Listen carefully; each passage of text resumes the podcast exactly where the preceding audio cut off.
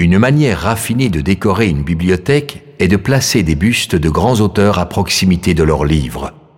Quand on lève les yeux de leurs textes, on les voit devant soi. C'est merveilleux et stimulant. Justus Lipsius.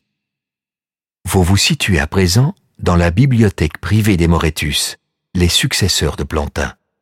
Ils ont collectionné les livres au fil des générations. La bibliothèque a le même aspect que dans les années 1600.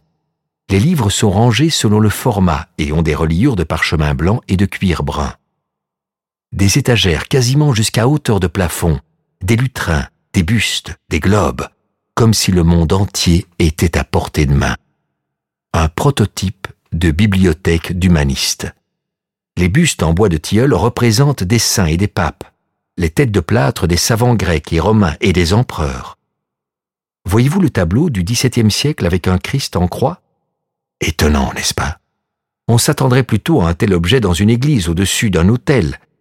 C'était bel et bien la fonction de l'œuvre, car la grande bibliothèque a fait office de chapelle privée de la maison d'édition pendant un certain temps.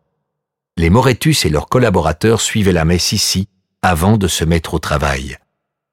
Vous pouvez consulter tous les livres de la bibliothèque dans notre salle de lecture, car en plus d'être un musée, nous sommes aussi une bibliothèque scientifique.